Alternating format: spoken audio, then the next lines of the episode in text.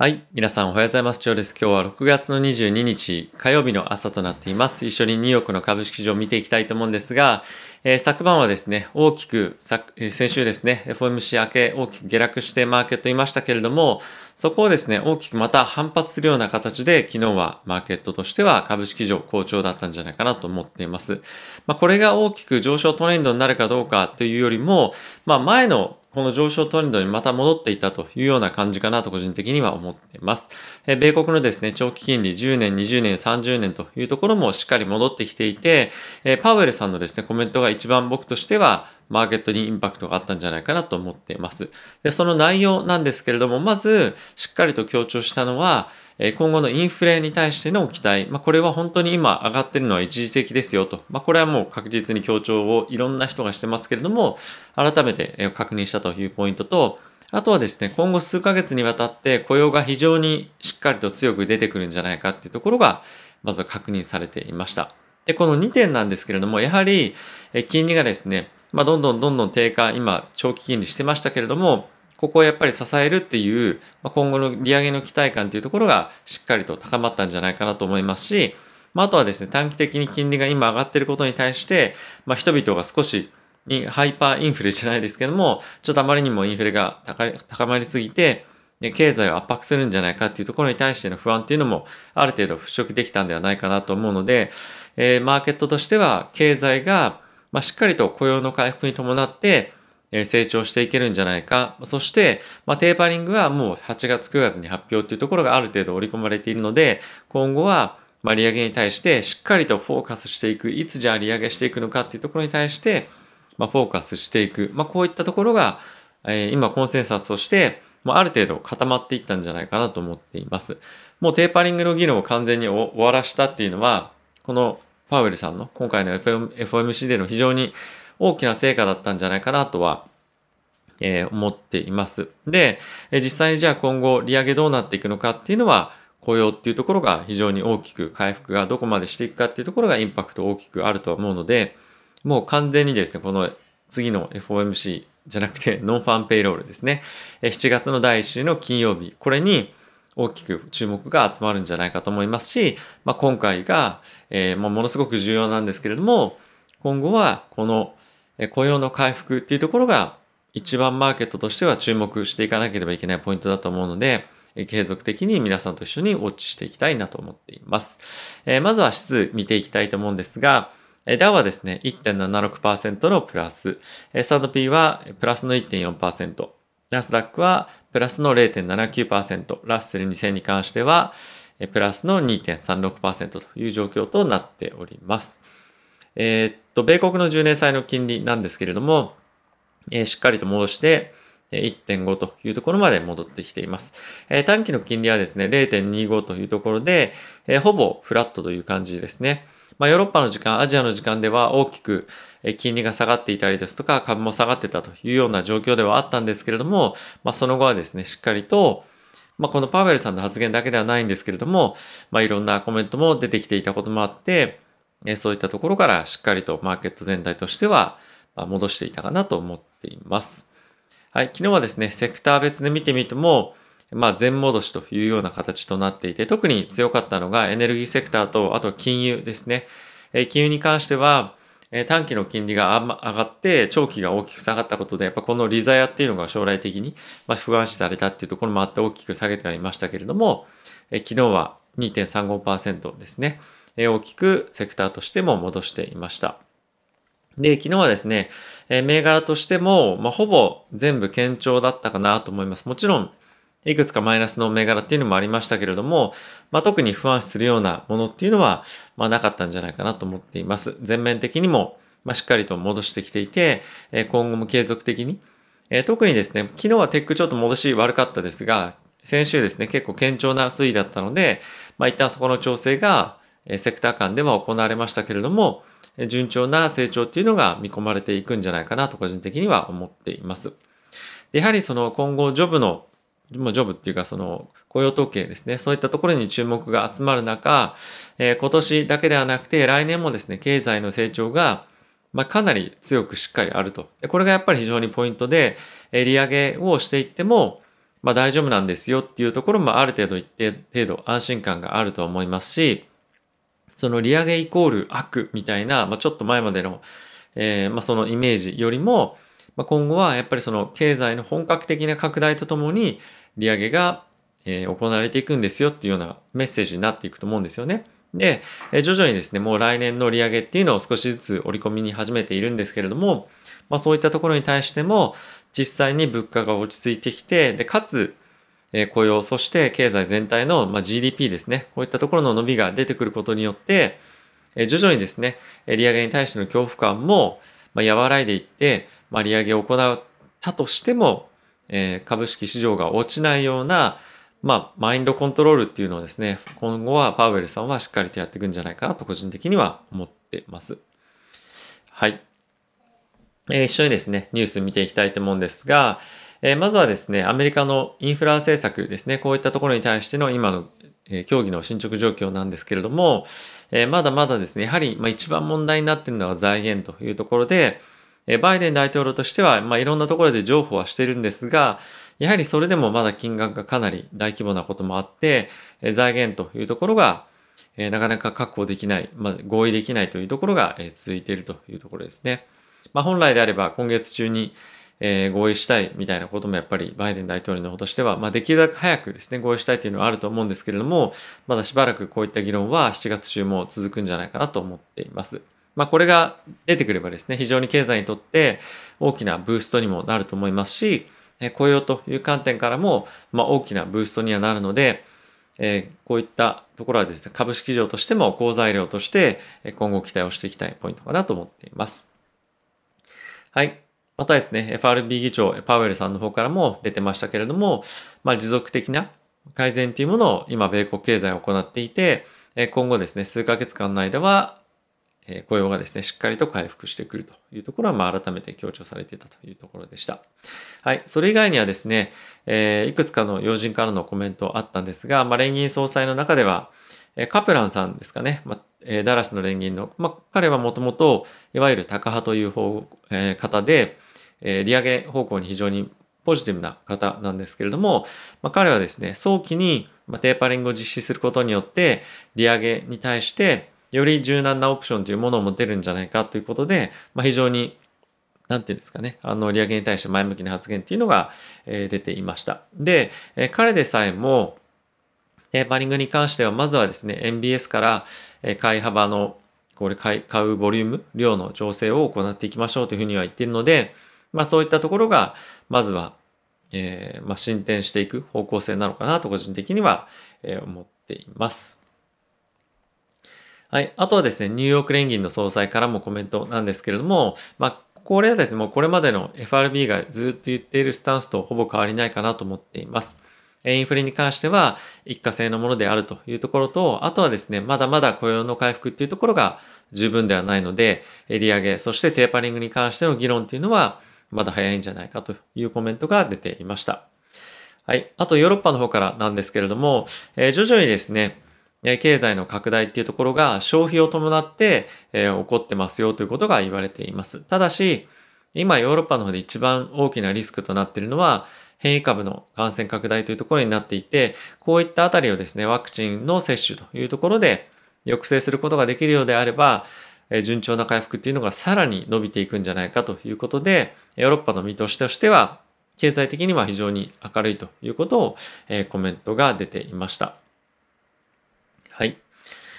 あとはですね、米国のコロナのワクチンの接種率なんですけれども、18歳から29歳の接種というところがなかなか進まないことが、一番ですね、バイデン大統領としては懸念しているポイントではあるんですけれども、ま今回そういったところの情報がまた改めて出てきていてえ、特にですね、18歳からま39歳の4人に1人が、もうおそらくえ今後はぜおそらくというかその絶対打ちたくないっていうふうに言っているというような発言が聞こえてきています。で、やっぱりえこういったところもあって若年層の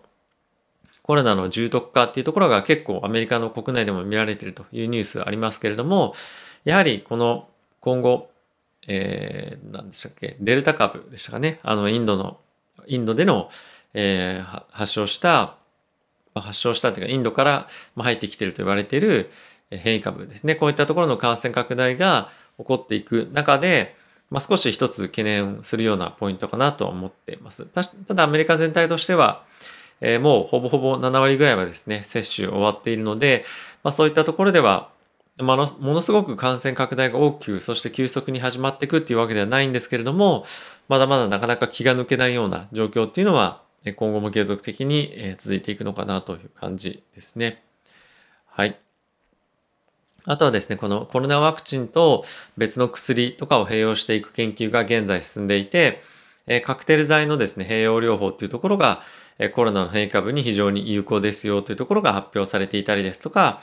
まあ、あとはですね、ギリアドのえレムデシビル、ここ最近ですね、結構注目を集めているものなんですけれども、こういったところを併用するとえ、重篤化っていうのを抑えて死亡率を抑えますよというような研究も出てきていて、えコロナのワクチンっていうところからどういった薬と併用できるかっていうところの研究が今後はさらに進んでいくのかなという印象を受けてます。なのでまあコロナでかかったとしても、またそれの何かを摂取することで大きく重篤化を抑える中で、まあ、死亡率っていうところはしっかりと抑えられるというところが非常に大きなポイントかなと思っています。あとはですね、日本政府がタイにアストラゼネカのワクチンを寄付するということが、え、報道されていました。やっぱりこのアストラゼネカとかジョンソンジョンソンのワクチンが他国に寄付されるとか渡ったとかっていうニュースよく聞くんですけれども、やはりまあどこの国もこのアストラゼネカのワクチンとかに関しては、まあ、国民に対して接種をまあ、させたくないというのはなんとなくあるのかなっていうのはちょっと個人的には受けた印象でした。あまりそのモデルナのワクチンとかファイザーのワクチンをま、提供するってあんまり聞いて聞かないですよね。ちょっとすいません。目にまつげが入って。はい。まあ、ただ、あの、ワクチンないよりはいいよねっていうところは間違いないと思うので、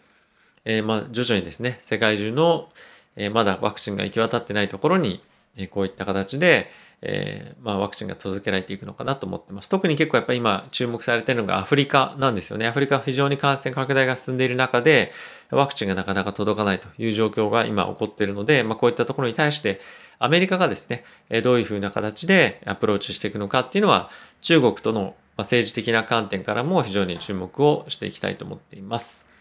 はい。あとはですね、個別の銘柄になるんですけれども、Facebook はですね、クラブハウスのような機能をですね、改めてえ提供し始めたというところと、あと、ポッドキャストのサービスを始めますというような、えことらしいです。この非常に音声メディアというところが結構競争激しくなってきていて、えー、Facebook だけではなくて、まあ、その他のですね、いろんな SNS がこの音声メディアというところに対して徐々に徐々に入ってきている。で、かつ、この有料で情報を発信するっていうようなサービスも、えー、Facebook 始めるようで、まあ、非常に有名な音楽家ですとかジャーナリスト、スポーツ選手というところが、まあ、ある程度お金を取って、えー、まあ、情報を配信していくということを今後やっていくそうなので、今、やっぱり一番の、まあ、勢力といったらあれですけど、Apple のポッドキャストというところが一番だと思うんですが、もうそういったところから徐々に別の媒体でも配信していくような形になっていくと思いますし、まあ、あとはですね、Apple もこのポッドキャストの配信の配信者が課金できるようにしているんですよね。で、こういったその音声メディアの課金化っていうのが今後結構一つムーブメントとして起こっていくんじゃないかなと思うので、こういったところがどうこの Facebook とかにですね、収益という意味でインパクトになるかっていうのは注目をしていきたいなと思っています。はい。え、米国ですね、え株式市場大きく反発しましたけれども、まあ、これで結構安心感、マーケットとしては持てたんじゃないかなと思ってます。結構金利も大きく下落してましたし、え、いろんな各銘柄でですね、大きく調整してましたけれども、じゃあここからどこを買うかっていうふうになった時に、まあ結構また金利が、10年債の金利が上がっていくことで、まあもう一辺倒にテックっていうようなこともいかなくなると思うんですよね。なので、そうなってくると、またじゃあ金融株なのか、もしくは原油株、エネルギー株なのかどうかっていうところは、またちょっとあの選択肢の中に入ってくるかなと思っています。個人的には、まあ、一旦ちょっとファスが大きく下げて、まあ、ファスというかその金融株大きく下げてましたけれども、金利の上昇っていうところのシナリオは変わらないと思うので、長期的な意味でこういったところを、えーまあ、少し入れておくっていうのは僕はいいプレーっていうのは引き続きえ可能性としてはあるかなと思っています。ただし、まあ一旦大きく下げてることもあるので、まあ入りづらかったりとか、まあ今ポジション持ってる人は、えー、どうしよう、保持し続けようかどうしようかっていうのはあるかなと思ってます。えー、僕はですね、一旦ちょっと大きく下げた局面で、えー、のポジションのその全部減らしたとかっていうよりも割合は減らしてます。全体のヘッジっていう意味では、ちょっとその状況としてはヘッジにまあ、ならないなっていうようなことを感じたので、ポジションとしては、まあ、一旦は下げてはいるんですけれども、やっぱりこの長期の、えー、まあ、利上げの、なんていうんですか、えー、利上げが今後起こっていく、まあ、上で、まあ、ある程度のヘッジにはなるんじゃないかなと思ってるので、まあ、本当に、まあ、小さいポジションではあるんですけれども、まあ、少しは残してるっていう感じですね。はい。まあ、ただし、個人的には、あの、前回の高値みたいなポジションまで残るかどうかっていうのはちょっと正直疑問ですね。はい。あとは、まあ、基本的には、この金利1点、えー、今1.5%ぐらいで10年債の金利っていうところが、えー、ありますけれども、ここからさらに上がっていくかどうかっていうところは、まあ、今後の雇用ですとか、まあ、あとは FRB のいかに期待値をどういうふうに、えー、操るかっていうところにはかかってくると思うんですけれども、まあ、金利がオーバーシュートするっていうことは、今後の物価の動きっていうところ、まあ、期待値っていうところを見てもないと思うので、